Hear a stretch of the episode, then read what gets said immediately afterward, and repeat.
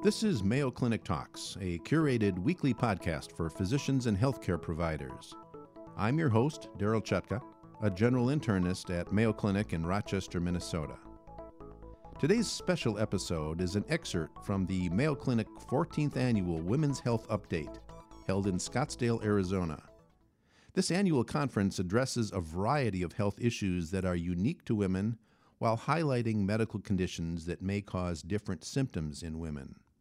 Today's selected presentation, Recent Trends in Sexually Transmitted Infections, is presented by Dr. Janis Blair of Mayo Clinic. Dr. Blair is a physician in the Division of Infectious Diseases. Let's tune in. Uh, objectives. Uh, my goal here is not to provide a comprehensive look at uh, all sexually transmitted infections. That would be too much for the time allotted. But really just to uh, have you, after this talk, be able to cite the current epidemiologic trends to describe antibiotic resistant challenges that are currently plaguing uh, the infectious disease community and to understand STI screening guidelines. Uh, and I've been set up very nicely by both of my uh, predecessors uh, in, in the talk. So I do want to let you know that just like for uh, menopause, uh, there is also an app for sexually transmitted infections from the CDC. Uh, it is just for treatment only, but it is still quite useful. Uh, they don't have anything uh, that um, that talks about screening, so uh, that would have to be if you wanted to look up a particular CDC guideline, that you'd have to look that up. So we'll look at trends. And uh, the first thing to note, and I saw some of the statistics already presented, but STIs are at an unprecedented high. Uh, and that is despite the fact that we have vaccines for some of them, and despite that we, the fact that we have antibiotics for some of them. Uh, young people, uh, as we have heard, uh, are active and uh, they account for uh, at least 50% in some of the infections uh, for all the STIs reported in the US. But if you take a demographic group that has more, uh, that the men who have sex with men have more STIs than any other demographic group. So, whenever you pull out uh, uh, public health statistics, you're always going to find them that feel a little bit stale because of the year that they are uh, reporting on. And, uh, and, and so don't be discouraged that I'm going to be showing you 2015 and 2016 data the 2016 is only a few months hot off the press. That's just the way uh, public health data is. So, what the, the highlighted trends uh, from the CDC about uh, sexually transmitted infections for 2016 uh, was that there are more than 2 million cases uh, for the last uh, for that uh, year. And, uh, and that was just for the top three because it gets much more when you start adding in uh, things like HPV uh, infections. But this was the most that had ever been seen in real numbers. And um, this, uh, this graph here really is just showing that uh, for gonorrhea on the top bar, uh, for uh, chlamydia on the bottom bar, uh, that the various age groups that you can see this in. And it's uh, not a surprise that the young people do account for 50 to more than 60% of infections. But what I want to point out here is that there's still a lot of infections in these older age groups. So I want to encourage uh, our, um, our uh, primary providers to be taking that sexual uh, health uh, um, interview that uh, Dr. Van Gunta uh, already described. And hidden and buried in, in, these numbers, if you look at the CDC numbers, the, um, the the persons over 65, this is a group that is really skyrocketing in infectious disease or in sexually transmitted infections. So you don't really appreciate that when you look at the big numbers, but uh, only when you look at small numbers. So I like this histogram because it shows a relative um, how, how, how big uh, sexually transmitted infections uh, are in proportion to others. And like has already been mentioned, the HPV is the biggest and the most common, but chlamydia is not that far behind. And this is broken down in ages 15 to 24 in the purple, and in the teal, uh, ages greater than that. So, as of uh, the time this histogram was created, more than 19 million infections per year. So, chlamydia infections, uh, it's a little bit of the same song every year as a second verse, but chlamydia, the number of reported cases is going up. Uh, gonorrhea actually looked like it was going to go down for a while, um, but as of 2012, the number of cases and the rate is going up. Uh, and syphilis is probably the one that has the most concerning rise, and this is um, the only place I'm going to be talking about this. But year over year, uh, in 2015, there was a uh, almost 20% rise in the number of syphilis cases in the U.S. And on top of that, the next year there was another 15% rise. Now, most of these occur in men, uh, and uh, most of those occur in men who have sex with men, but you can see that the women are not spared here.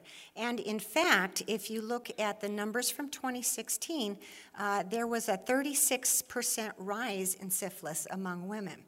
And unfortunately, there's innocent bystander here.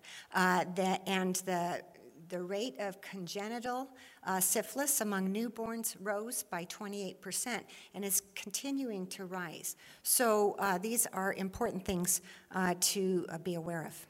Genital herpes uh, simplex infections, at least visits to the primary care provider are going up. although I did read a little news off the um, CDC ticker website that uh, perhaps seroprevalence is going down. They don't know why, but maybe there's a little bit of good. So, in the uh, there was a study done a couple of years ago looking at the prevalence of uh, HPV. Um, by age group, and in the pre vaccination era, um, in the light uh, purple, uh, years tw- 2003 to 2006, and compared that to the prevalence of HPV uh, in the same age group uh, in uh, 2009 to 2012. And uh, so that's more or less a before vaccination age group and a, a, since vaccination age group. So, in the 14 to 19 year olds, those who really had uh, uh, taken advantage of that uh, vaccination, there was a statistically de- statistical decrease in the prevalence of HPV in that group. And although it didn't reach statistical significance, that next age group of 20 to 24 also showed a decline. Now, uh, 20 to 29 and 30 to 34 did not show those changes. However, we're hoping that as the cohort who has been vaccinated uh, ages, that we will start seeing those. So there's actually a lot of good reasons uh, to get uh, to, uh, our patients get that HPV vaccine. The other point of good news uh, came in the realm of HIV, uh, and uh, that's because there was quite a drop in the number of new HIV infections on an annual basis. So, despite the fact that there's evidence that condom use is actually dropping off, um, that we, they were still seeing some uh, improvement in the new HIV infections. And so the thought was, well, maybe because we're treating more, we're testing, identifying, treating more, that there is less uh, transmission. Uh, in addition, that there is pre exposure prophylaxis uh, that is out for high risk individuals, and uh, not only uh, treating the HIV, but also treating other sexually transmitted infections can also um, account for uh, the fact that there is less HIV. So here is again a CDC graphic that shows uh, new infections fell for the very first time since remaining uh, stable since the 1990s. So this was really, really big news uh, in the last uh, year or so when this data came out. So there was a 56% drop in new infections among people who inject drugs. 36% decline of new HIV infections in heterosexuals, and a 26% decline in gay and bisexual men of uh, 35 to 44 year old age group, and a, a smaller group. Uh, smaller decline, but still significant 18% among gay and bisexual men uh, in the 13 to 24 age group. So, this was really good news. Uh, we're hoping that that is a trend that continues to be seen.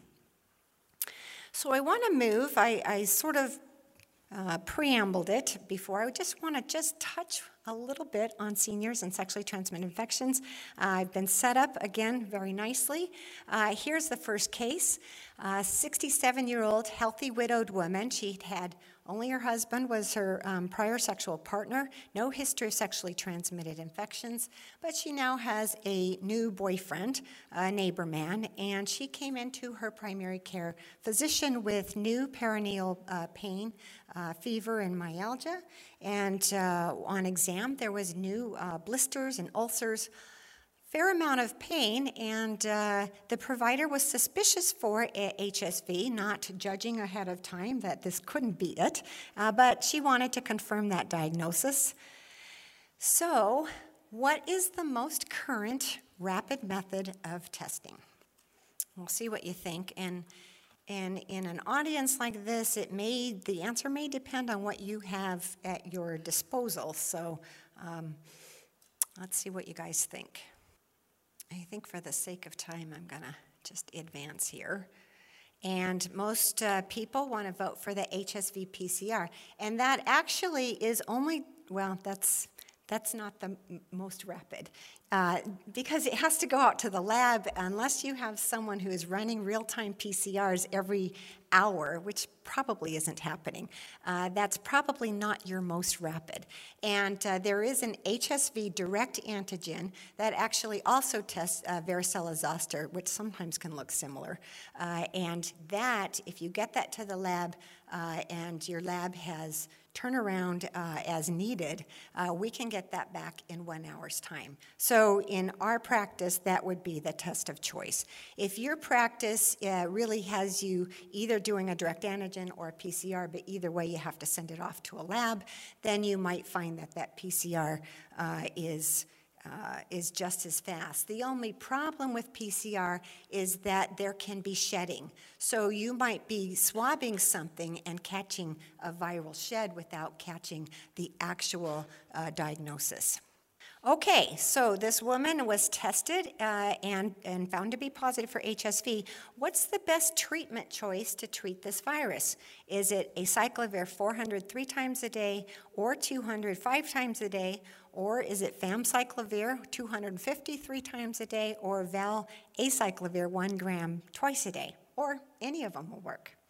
Okay, yes, so the audience uh, is correct in that any of them will shorten up uh, the duration of the illness and, and decrease uh, pain and symptoms um, by a little bit. So any of them can be used.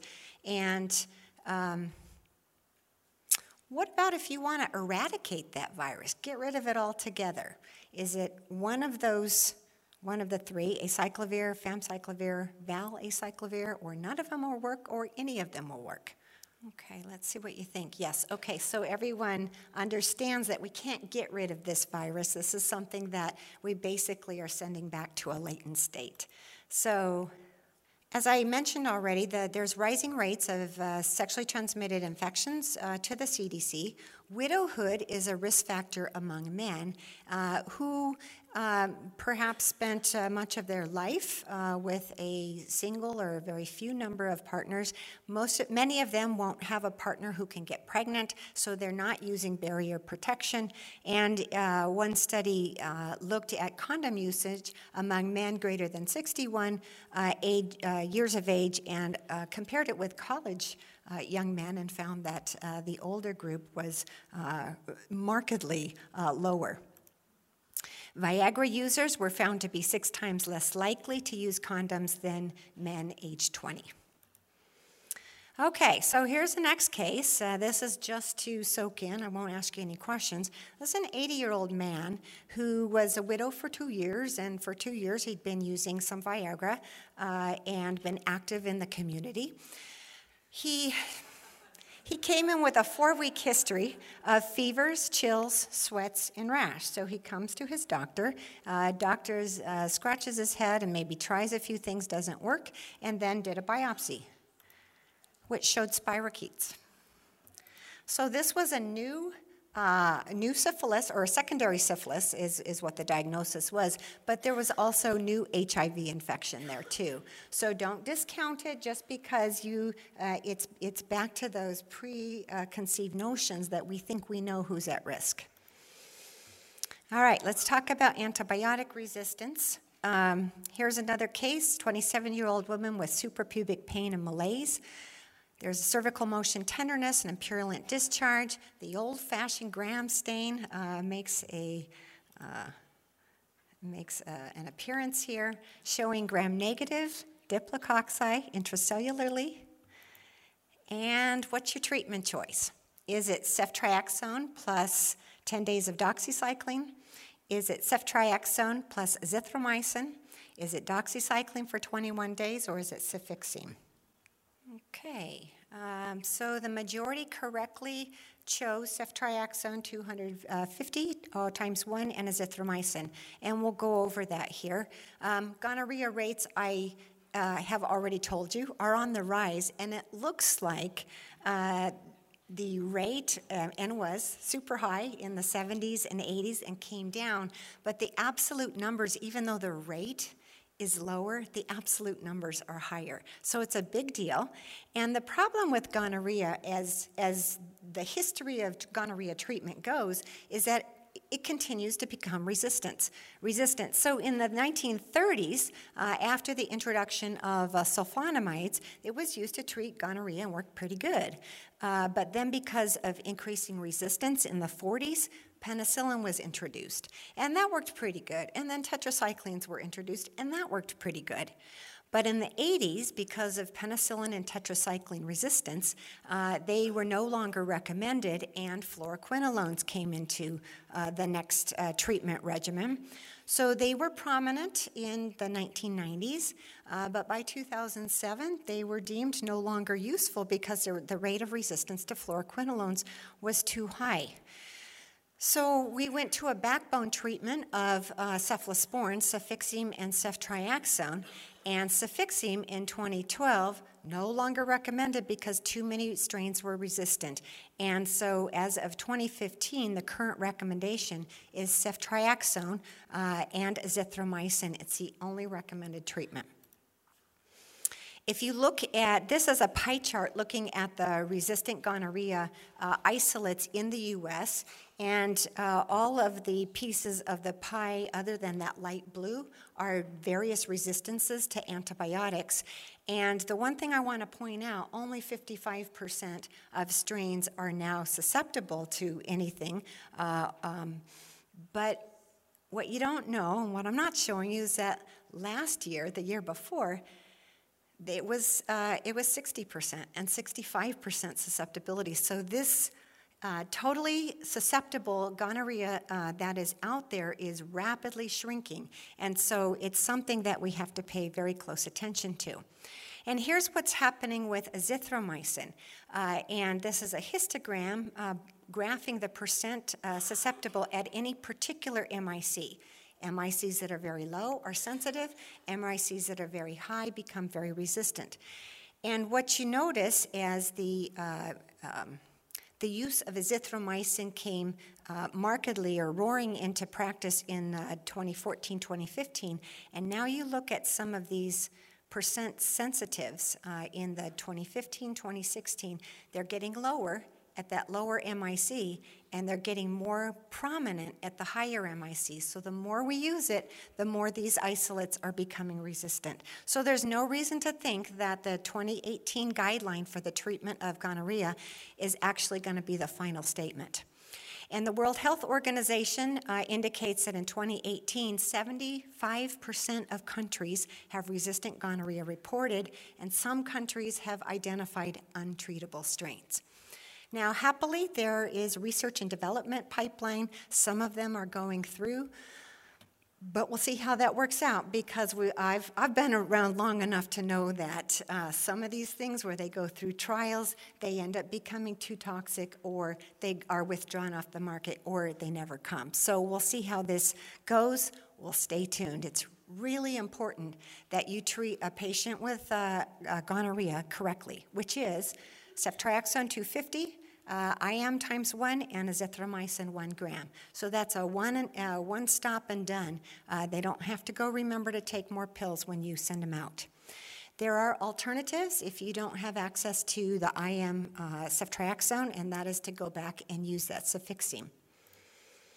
But if there is cephalosporin allergy or if there is azithromycin allergy, we've got some, uh, um, we've got some possibilities. Uh, if you look at gentamicin and gemifloxacin, we're looking at old drugs. You may or may not have um, the ability to find them. They've upped that azithromycin dose just to hope that they could get that taken care of.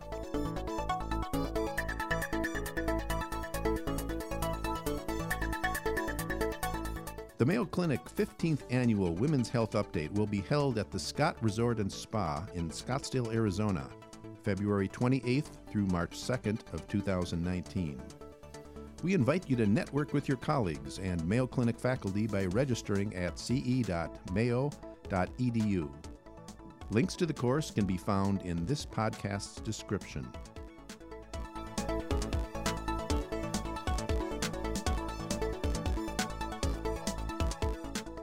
So let's turn our attention to screening. Now, um, the last talk was talking about screening for cervical cancer. Now we're talking about screening for sexually transmitted infections.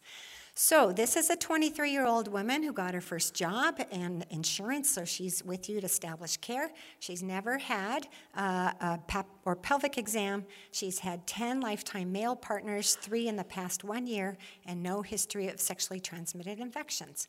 So, what is indicated at this time? Is it, number one, an HIV alone? Uh, number two, HIV and gonorrhea and chlamydia screening? Is it three, which is those three plus HPV vaccination, at least assessment of whether that's needed? Uh, is it that plus an RPR, or is it that plus hepatitis B, hepatitis C, and uh, trichomonas uh, screening and uh, vaccination? What do you all think? And, uh, and so we have a lot of people who want to throw everything at her uh, and uh, a mix of everything else. So we're going to talk about that. Uh, when you screen for sexually transmitted infections, your, your goal is to identify and treat uh, before complications develop uh, and before they transmit to others. And in addition, you also have an opportunity to identify and treat the sexual partner. So uh, the risk is not the same for everybody.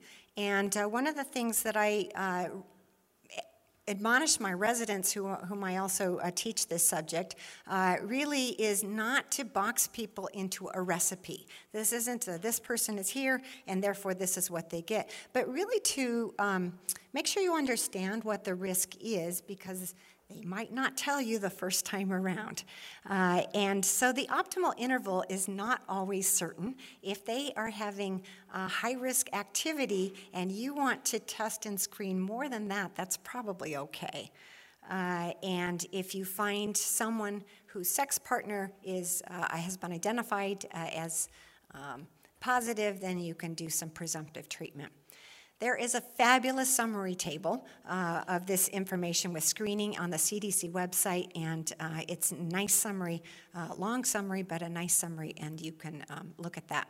But here's what it shows for women females younger than 25. Everyone gets chlamydia and gonorrhea, HIV testing once, and make sure that they've had their HPV vaccination.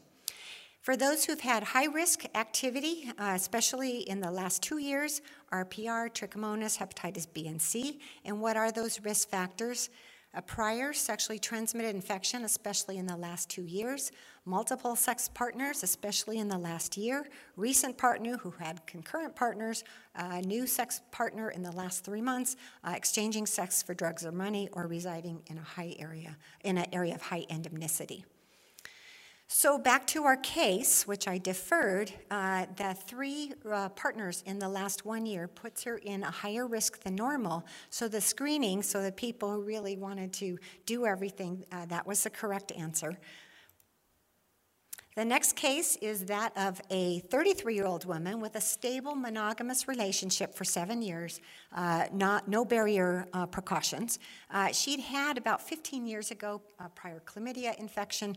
She did have a post uh, treatment follow up uh, test of cure, which was negative, and she never had any screening for HIV. So, how are you going to screen her? Is it HIV? Is it uh, um, gonorrhea and chlamydia? Uh, without HIV, is it HIV and uh, those two? Add an RPR or do something else? Okay, so it looks like the majority of people wanted to go ahead and screen with HIV only, and that is the correct answer. So here is the guideline. Uh, if there's no risk factors, HIV testing once. If there are risk factors, uh, such as new or multiple sex partners, partners who've had multiple concurrent partners, inconsistent condom use outside of a monogamous partnership, recent or coexisting STIs, or exchanging sex for money, those are the people that you're going to want to um, screen more uh, intensively. Okay, so back to our woman here. Her screening is HIV only. So for pregnancy, first trimester, I think this is uh, pretty common in practice. Uh, syphilis, HIV, hepatitis B. If they're younger than 25, add gonorrhea and chlamydia to that. And if they have high risk, uh, any of those risk factors, you're going to uh, also add uh, the chlamydia and gonorrhea.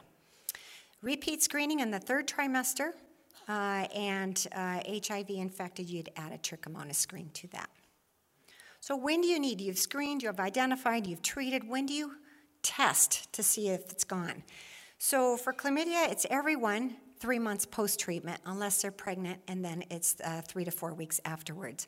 Uh, gonorrhea, all is after three months, and uh, syphilis, you're going to follow up an RPR, and you're looking to find a two dilution drop at six and 12 months or for, for drop in uh, titer and uh, two dilutions.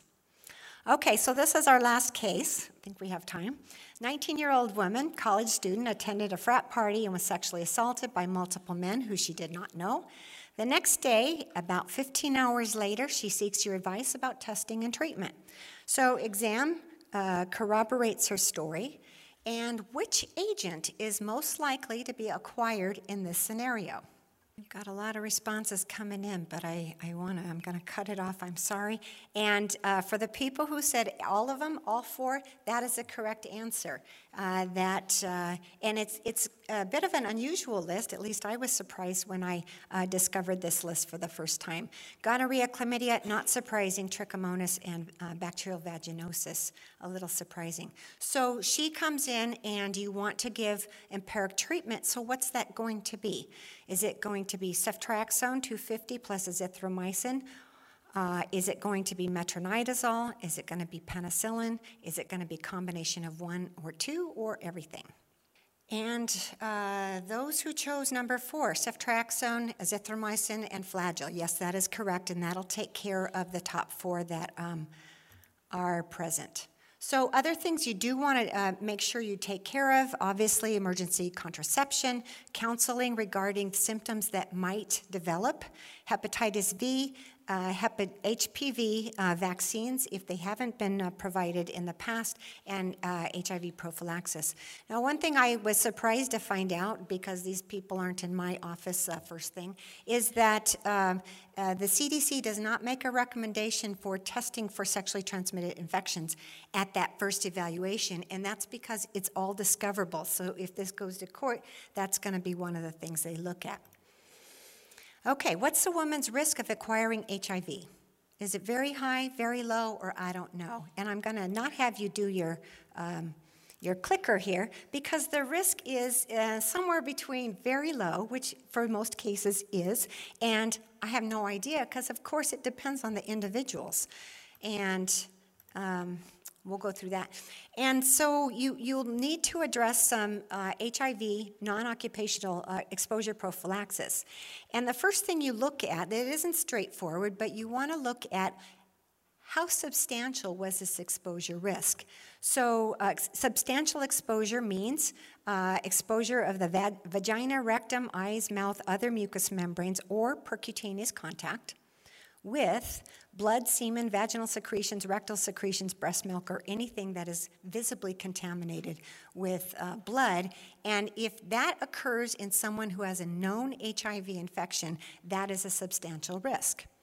Uh, if they don't meet that criteria, it's a negligible risk. Um, they may have the right mucosa, but not have the right uh, uh exposure to fluids and that would be a negligible risk. So the next thing to uh, note is How long's it been since that exposure? And this is important because it's 70, it takes 72 hours for a HIV virus to make it uh, from the place it was placed uh, up to a lymph node where it will uh, become part of the uh, permanent genome of the human.